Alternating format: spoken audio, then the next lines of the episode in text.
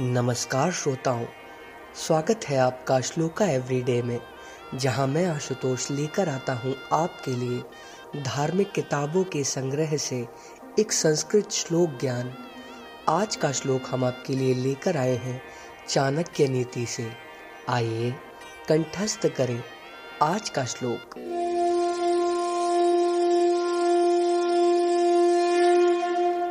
असिद्धस्य हता विद्या अभोगेन हतं धनम्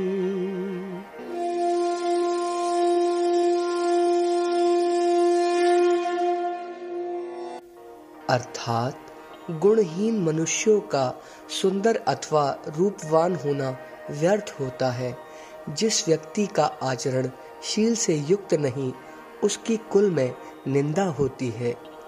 जिस व्यक्ति में किसी कार्य को सिद्ध करने की शक्ति नहीं, ऐसे बुद्धिहीन व्यक्ति की विद्या व्यर्थ है और जिस धन का उपभोग नहीं किया जाता, वह धन भी व्यर्थ है।